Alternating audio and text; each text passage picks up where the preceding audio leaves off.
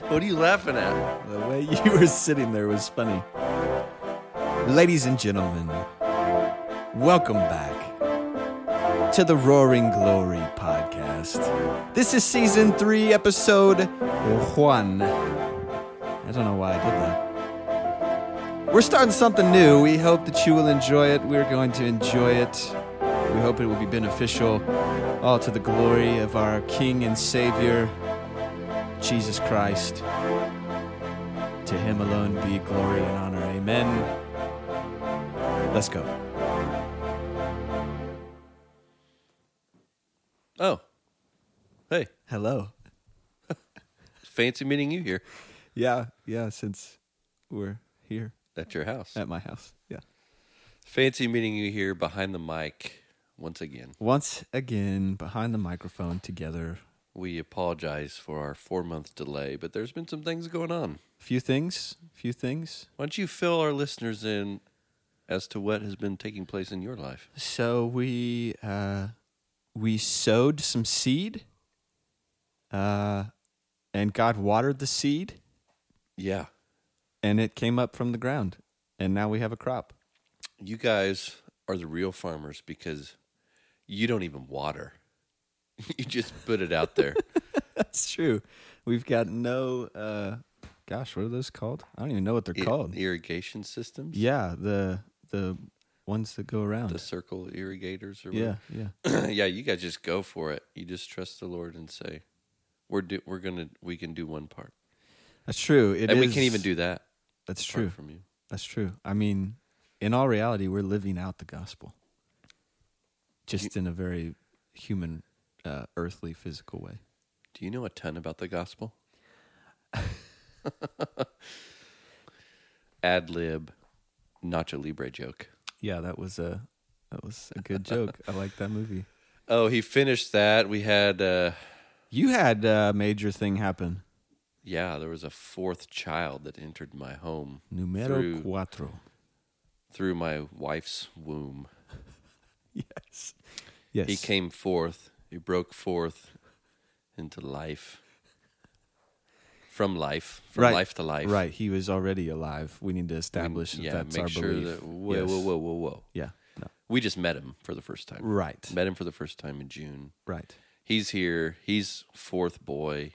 Crazy. That's going on. no food left in the. That's Darby why I'm at Andy's house. That's Yes. why I've been here for a while.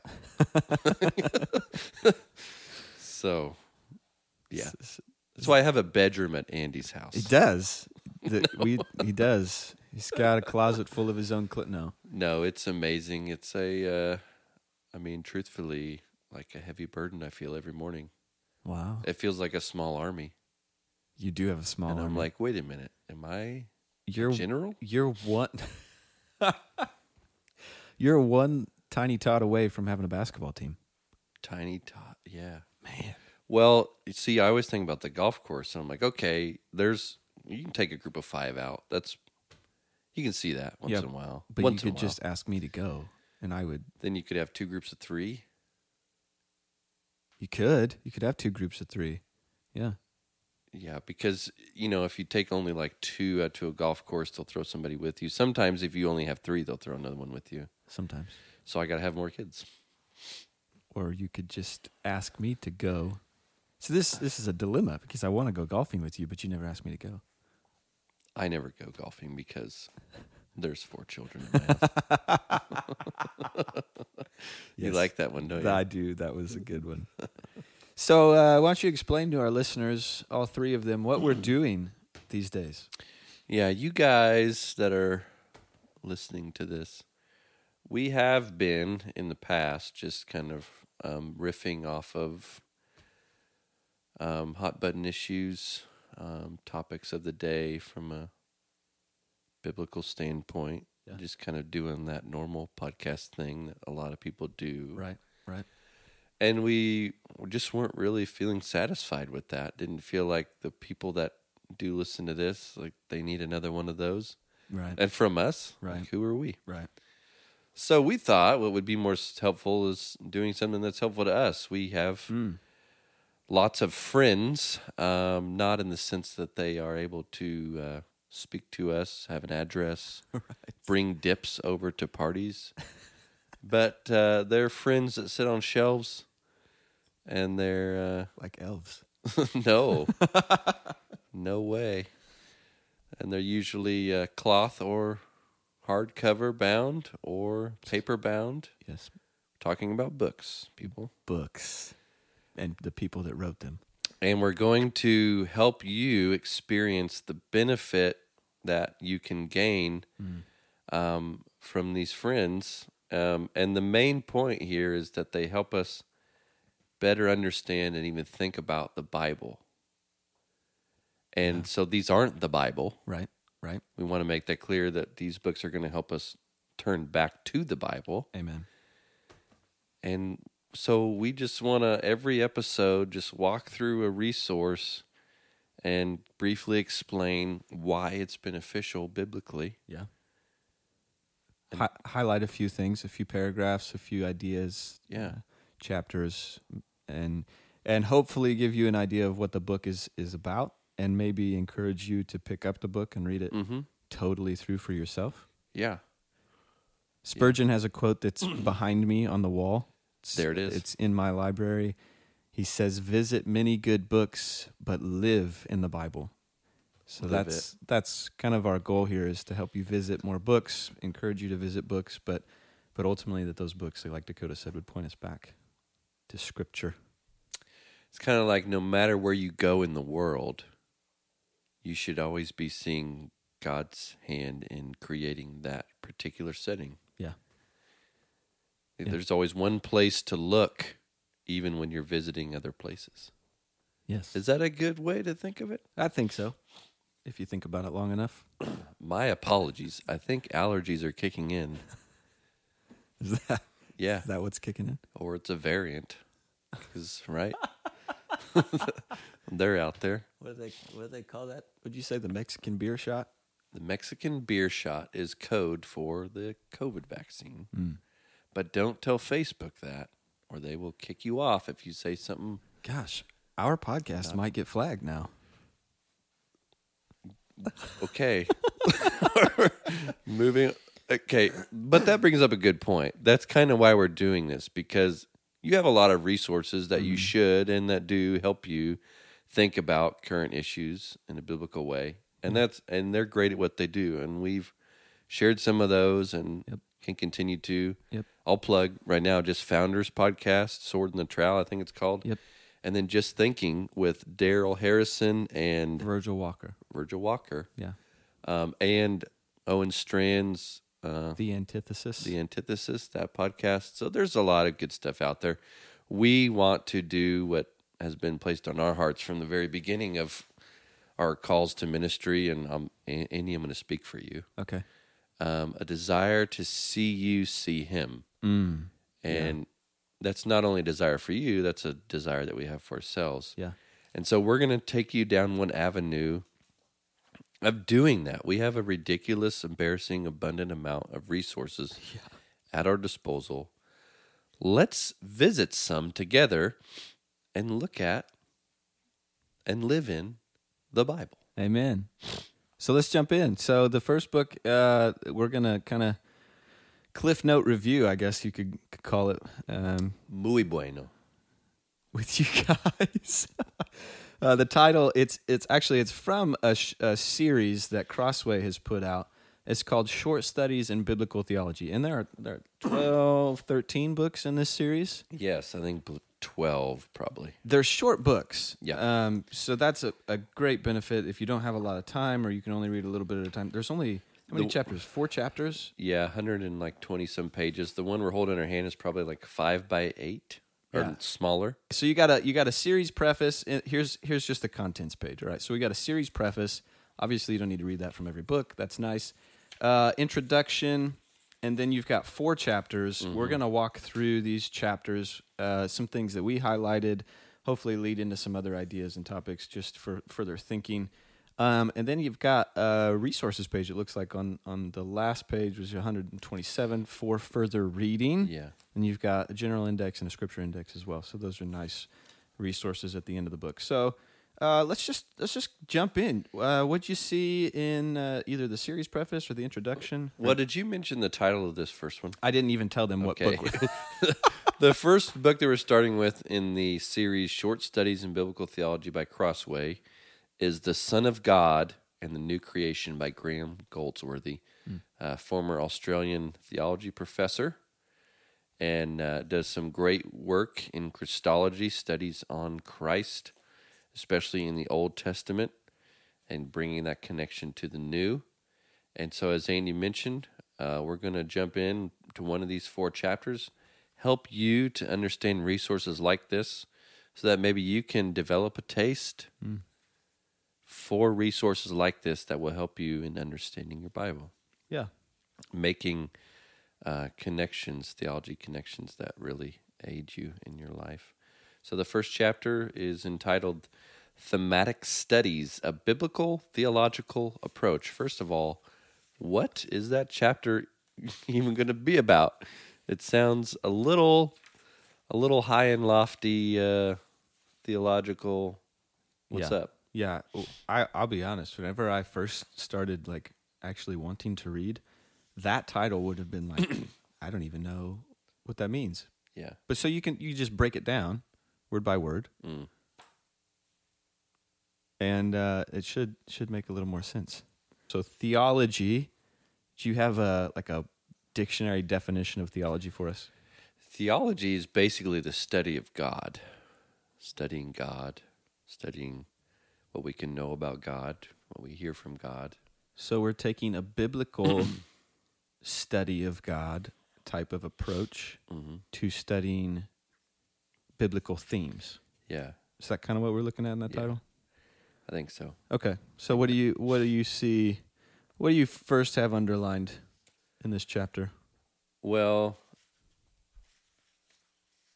uh, just the fact that the study of the Son of God and how he relates to new creation begins in Genesis, and it's a theme that finds its way all the way through the Bible and helps hmm. us to understand exactly what God is doing. So, therefore, the theme is Jesus bringing about a new creation that's been lost in the Bible in Genesis, and how God is accomplishing this in and through him as the second member of the Trinity, the Son, and uh, why he is the important and unique figure to make this possible. Yeah. Um, and so basically, chapter one of this resource is helping us to orient our hearts and minds to the fact that this all depends on God working out his plan of salvation through his Son, who's going to be the one who brings about what has been lost due to sin. In his righteousness, he's going to bring it back about. So basically what you're saying is this first chapter is telling us that the whole Bible is about Jesus? Yes. So there's a first like if you didn't know that, Yeah, and so what what people are going to do when they're doing that in books like this is they're going to spin chapter 1 turning tuning in your mind to realize that yeah. that it's about him and what he's doing. Yeah. I is it in Mark, the road to Emmaus, where Jesus meets the two disciples and and is explaining how the whole scripture refers to him and they don't know that it's him. Or refers to the Christ. Yeah. And and at that time all the scripture would have been the Old Testament. And then obviously we believe that the New Testament is all about Jesus as well. So we should uh, definitely be seeing that. Okay. Let's take that and move to chapter 2 Okay. because I want to talk about that. So, Jesus, the Son of God, the New Testament testimony. Now, what we learn about Jesus in the beginning of his life here on earth is that he I think it's in Luke chapter 2. He he he grew in um wisdom and stature and in favor with God and man. Mm. Um, so think about this. Jesus as the son is recognized as the son of man. He's he's recognized in the New Testament as as Joseph, the carpenter's son, so he's seen as a man. Yep. But what gets revealed through his life and ministry is that he's um in a in a greater sense the son of God, which is why he's here. Yeah. And so he's got those two natures. He's God and man. And so chapter 2 is revealing to us to the New Testament how Jesus is a perfect son of God where Israel in the Old Testament, which we talk about in chapter 3, is not where and where Adam is not a legitimate perfect image bearing son of God. And so it makes the New Testament case for why and how Jesus is and is revealed to be the Son of God. Because think about this there's only one. Before him, he makes others Mm-hmm. sons and daughters of God. Yeah. You said something interesting I want to come back to. You said he has two natures. That's something that I had never heard before until recently. Oh, really? You- Yeah, explain that a little bit because I think there's a- an obvious known debate about is Jesus God, is he man, fully God, fully man, and then and, and we know, or at least we're taught in some light, quick, uh, passing sense that he is fully God, fully man, and so that phrase right there, fully God, fully man, is known, but really, I think not fully known and maybe misunderstood because when I first read, I think it was John Owen I was reading, and he was like oh yeah, he has two natures. I was like, what? That is that not heretical? And then so explain that a little bit. I'm reading a book right now by John T. Rhodes called um, Man of Sorrows, King of Glory. And in it, he makes a good point to show us how those two natures work because Hebrews tells us that Jesus had to become like us to be able to, in other words, stand in our place in a negative sense um, to, and also to identify with our human experience um, to to be able to be that intercessor, that mediator between us and God, and to be the proper sacrifice. But but the point he makes in there is that here's how the two natures of Jesus work together. So so God is eternal; He's always existed. I think the Bible makes pretty clear that He's He's a unity in the midst of a plurality so that he is one but identified in three God, Father, Son, and Holy Spirit. And so as Jesus comes, Isaiah even tells us that he's coming as God with us. Um, and then throughout the Psalms and other places in the Old Testament, it's revealed that God is the one who saves his people, delivers them, is the is the King, and those sorts of things. And uh, and so he comes to do that. The way that we see those things interacting are in Jesus. Philippians 2 says that Jesus emptied himself. He didn't count equality with God a thing to be grasped, but emptied himself. Emptied himself in our English language doesn't quite grasp exactly what he did. He he he took on flesh. He kind of added to Yes. um, it, kind of in a negative sense of what he was Yeah. to do something in a positive sense. So Jesus at, can at one time learn and grow and get hungry and tired, mm. and in another sense, be God. Yeah. So as a child, he learns and he grows in favor and stature and wisdom through the scriptures, identifying that he is the Messiah prophesied about, Yeah. and at the same time, at all times, be that Messiah, mm. So that he can say at the call of Nathaniel, "I saw you under the fig tree." And also at the same time be asleep on the front of the boat in the Sea of Galilee Yeah. Yeah. and at the same time also say uh yeah the the hour and date of my coming again no one knows but the father i don't know Yeah. so there's a mystery in how he works, how those work together, but they just are. Yeah. I heard an illustration by Steven Lawson recently.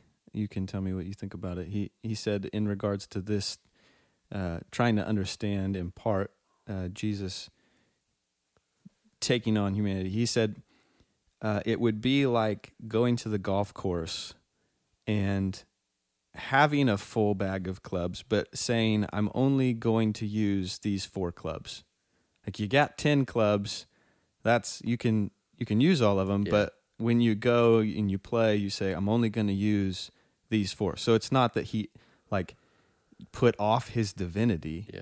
but he put on humanity. I like John Owen makes that distinguish distinction. He he he doesn't say whenever he put on humanity, he he took off his divinity. Yeah.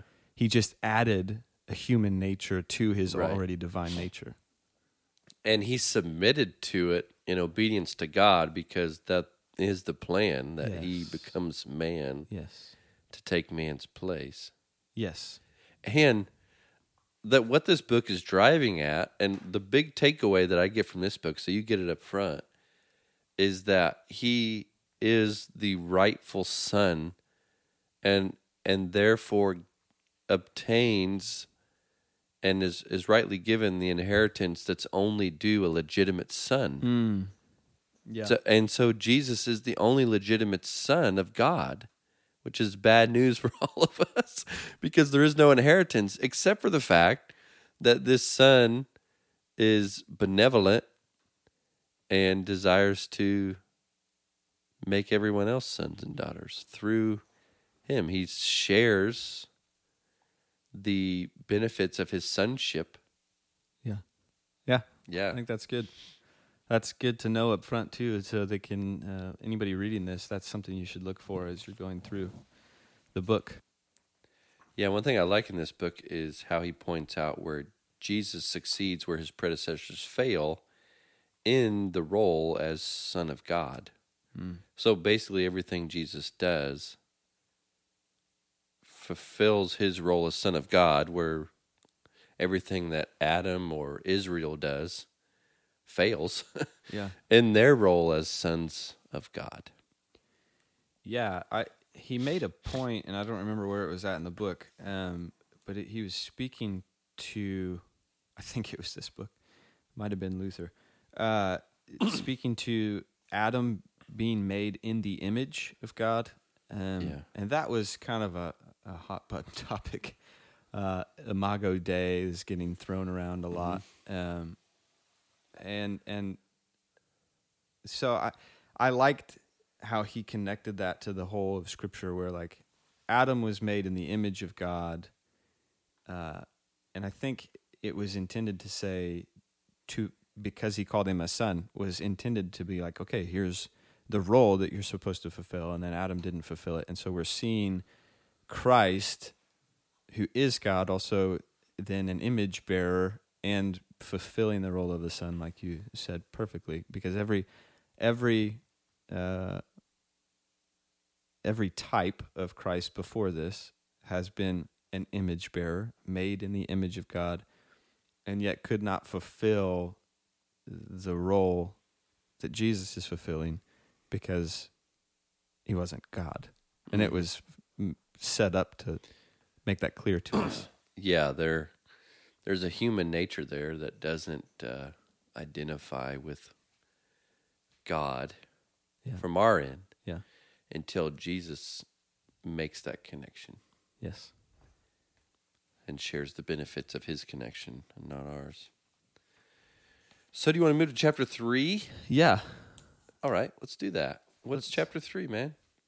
Chapter three. Wow, chapter two is a long chapter. I'm trying to get to chapter three. Yeah, it is. Chapter three, the title Adam, the Son of God. Mm, Subtitle The Old Testament Testimony. mm-hmm. Yes, sir. Yes, sir. I don't have much underlined in this. Man, chapter. well, shoot. I love this You chapter. filled that one up. It was the best chapter of the whole book. Um on page 67, let me just let me tell you this. Okay. The first son of God is Adam, and his sonship continues through the generations of Adam's descendants who are marked out as the elect people and who are under the covenant promises and stipulations. The climax of this historical genealogy of sons is David, who is promised a final heir who will be an everlasting Son of God. We begin to see with greater clarity how it is that Jesus would claim that Moses wrote of me. Mm. And just as Andy mentioned earlier on the podcast, the Emmaus Road explanation of how the whole of the Old Testament points to Jesus or is about him um, this chapter sums that up as ver- at various points. And I mentioned before the interesting thought that that in Jesus' two natures, his humanity had to learn from those scriptures who he was and what he was going to do. And so I would argue that Jesus not only has that understanding as God, but gains that understanding as man hmm. from the very scriptures that the Jews that crucified him were reading. Wow. And and so he understands his person, his mission all through that. And then it's, it's explained and clarified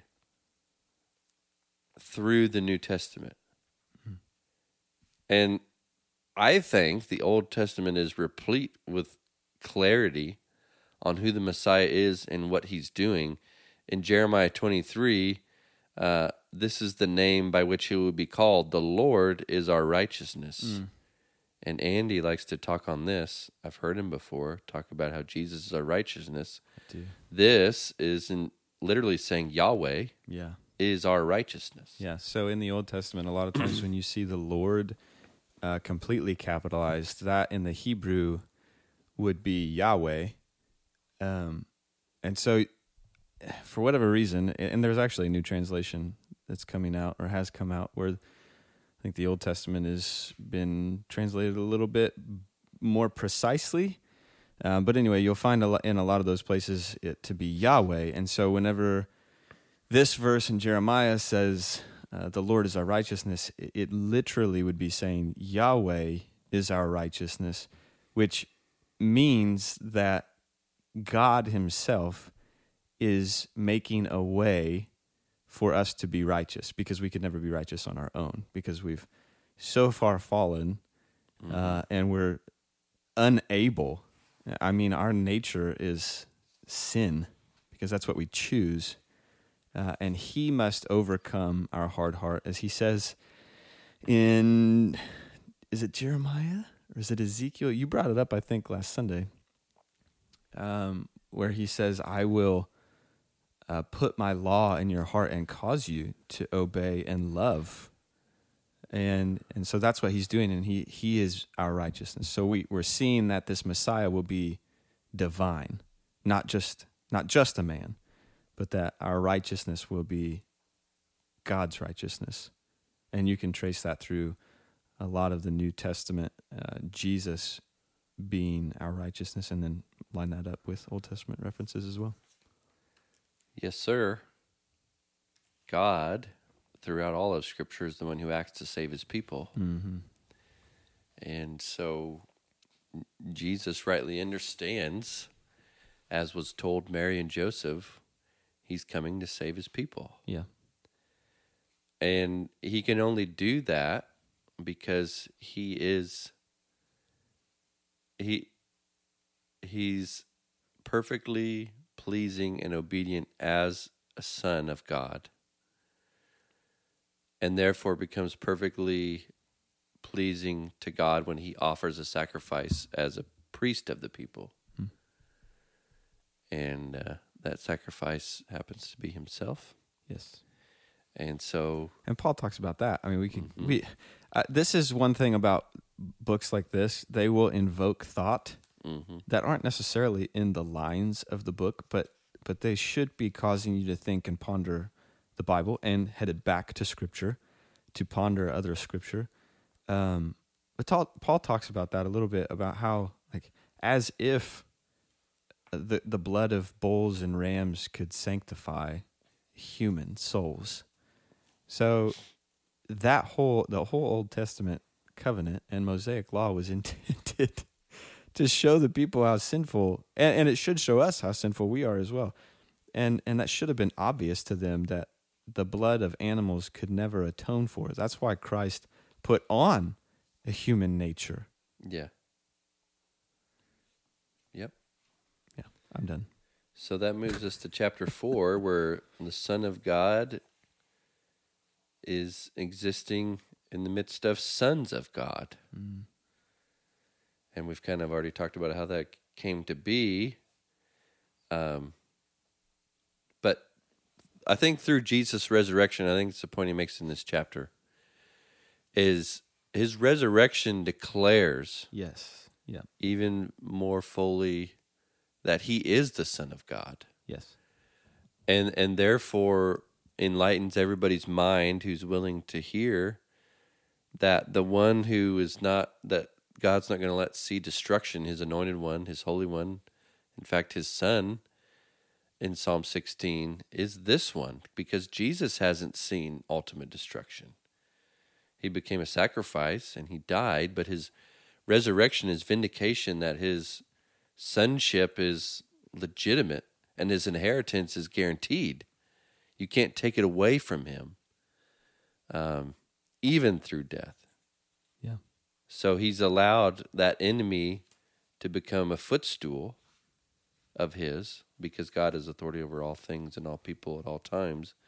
And so God gives him that authority as his inheritance. Yeah. And you see that in Revelation 5 too. One passage that he quotes in this chapter, it's like the, almost the beginning of the chapter, uh, which you'd said something earlier that made me think of this verse. Actually, it's Romans 1, verses uh, 1 through 4. I'll just read it because it basically, I mean, it is exactly what you just said, which is where you get your theology. Anyway, up, okay, so it, Romans 1 1. Paul, a servant of Christ Jesus, called to be an apostle, set apart for the gospel of God, which he promised beforehand through his prophets in the Holy Scriptures, aka Old Testament, concerning his son, catch that, concerning his son, mm-hmm. who was descended from David according to the flesh. Here's, here's the reason that I thought of this. And was declared to be the Son of God in power according to the Spirit of holiness by his resurrection from the dead. Yep.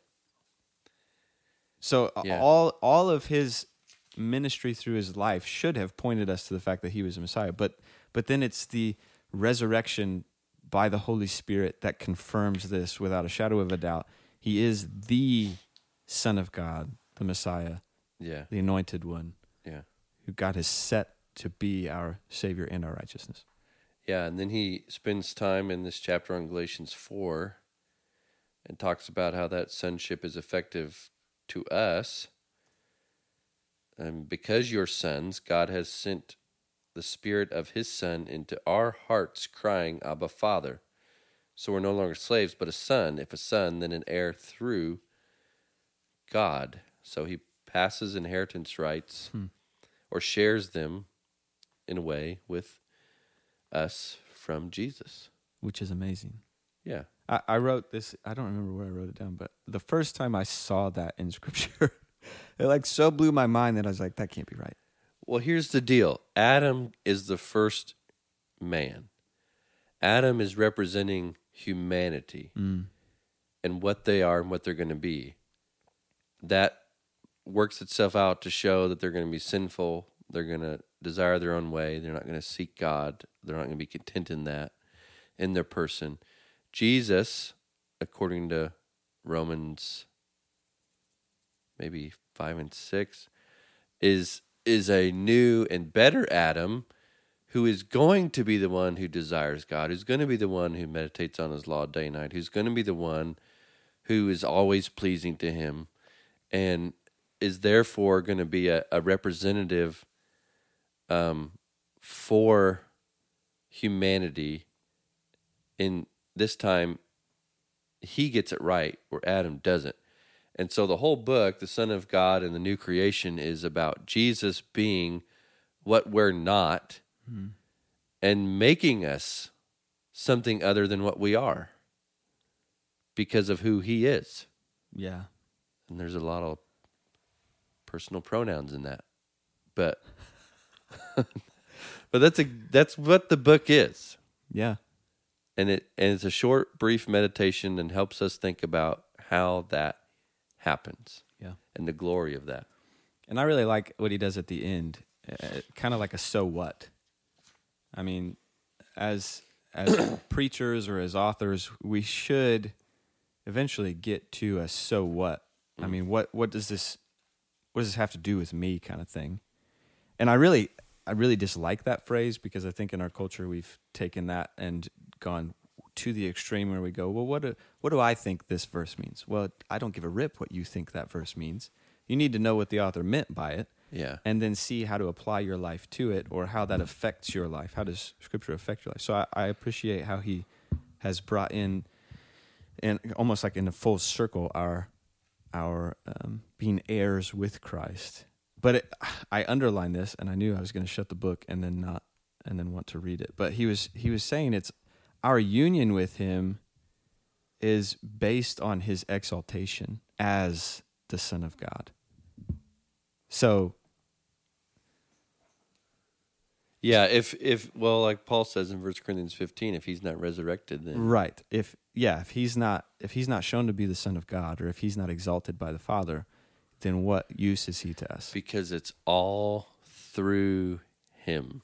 From him, through him, and uh, to, him. Yeah. So it yeah, it all depends on who he is. Yes. And that is the so what? And that is that is the good news. yes. That there is a son of God. Yes. Because we're not anymore. Right. But he is. right. We have thrown that roll off. And one of Andy's catchphrases is I uh-huh. don't give a rip. And I just wanted to point that out. You like that? That's a catchphrase of yours. Well, it's like the most explicit written sentence I can really use. It's just trying to make a point. Like that's your idea of the text is not. I don't care. I want to know what God meant Yeah. and how that changes me. And so, whenever you find that Jesus was the Son of God and that your righteousness is found in Him alone, that should change you Yeah. that causes you to throw yourself at his feet and and cry out for mercy and trust him. I mean, that's all you can do is is put your hope in him. Yeah. I mean, he gets this inheritance and we get to share it. And it just kind of leaves you saying, What? Yeah. We don't, what? He's like, No, I'll do that. Yeah. Which means that he also has to, you know, take our wrath Yeah. And we kind of share in those sufferings. And then we get to share in the glory. Yeah. Paul says that he considers these sufferings to be nothing when compared to the glory of knowing Christ. Yeah. And Jesus endured the shame of the cross for the glory that was to come. Yeah. So, and that's the new creation. Yeah. And that's how we get there. So that's uh, in a- a 30 minute conversation, the book, The Son of God by Graham Goldsworthy. Obviously, we're encouraging you to pick that up and read it as quickly or as slowly as you can. Yeah, encourage your church library to get a hold of these studies. Our church library has this in there. I know of a couple people who are already in it. And uh, I hope they benefit from it. I hope you benefit from this. And that was our little discussion. Yeah, our first shot. Uh, do we know where we're, what book we're No, we'll let you know. via? via social media, via Facebook. You know, I there's a lot of Facebook users and social media users We'll use it for the time being, but they're uh, We're going to start like a mailing list where we, yeah. You can always go to our website, uh, roaringglory.com. yeah. Maybe this year we'll come out with some new uh, T-shirts or keychains. I like keychains. I never see a good keychain out there. Yeah, that's a thing of the No, past. well, uh, yeah, it's, people aren't going to have keychains eventually. Right. It's going to be all put your thumb on your window or whatever, or give your car a high five and then know it's you. That's the next feature that I want to see come out on a Tesla is a high five unlock. Put your whole hand on the window. Yeah. I like it. Or just say, hey, Tesla. Like, hey, Siri. Or hey Google. what? Hey, Tesla. Whoa.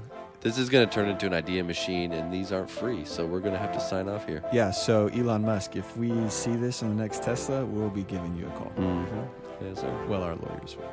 No, I'm just kidding. All right. So we'll let you know what book we're uh, preparing to review next. Uh, until then, We love you.